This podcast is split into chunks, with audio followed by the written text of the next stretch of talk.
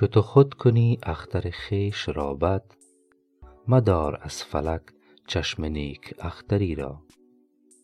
آیا ما خودمان به خودمان بد می کنیم یا دیگران به ما بد می کنند ظاهرا هم ما به خودمان بد می کنیم و هم دیگران به ما بد می کنند اما سوال مهمتر شاید این است که کدام بیشتر به ما بد می کند بدی خودمان در حق خود بیشتر است یا دیگران به ما با درجه بیشتری بد می کنند در پاسخ به این سوال طبیعتا دو گروه خواهیم داشت.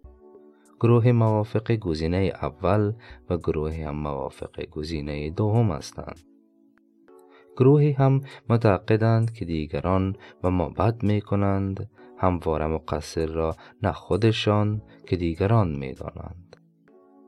این گروه هرگز گریبان خود را نمی گیرند و تصور نمی کنند که شاید گاه این خود ما هستیم که برای خود مشکل می آفرینیم و به خود بد می کنیم ناصر خسرو می گوید وقتی کسی به خود بد می کند نمی تواند از دیگران و یا به طور کلی از هستی انتظار داشته باشد که روی خوش بیند.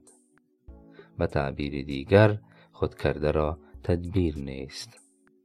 آدمی همیشه و قبل از هر چیز یا هر فرد دیگر در مشکلاتی که برایش پیش می آید باید خود را واکاوی کند و اشتباط خود را بیند.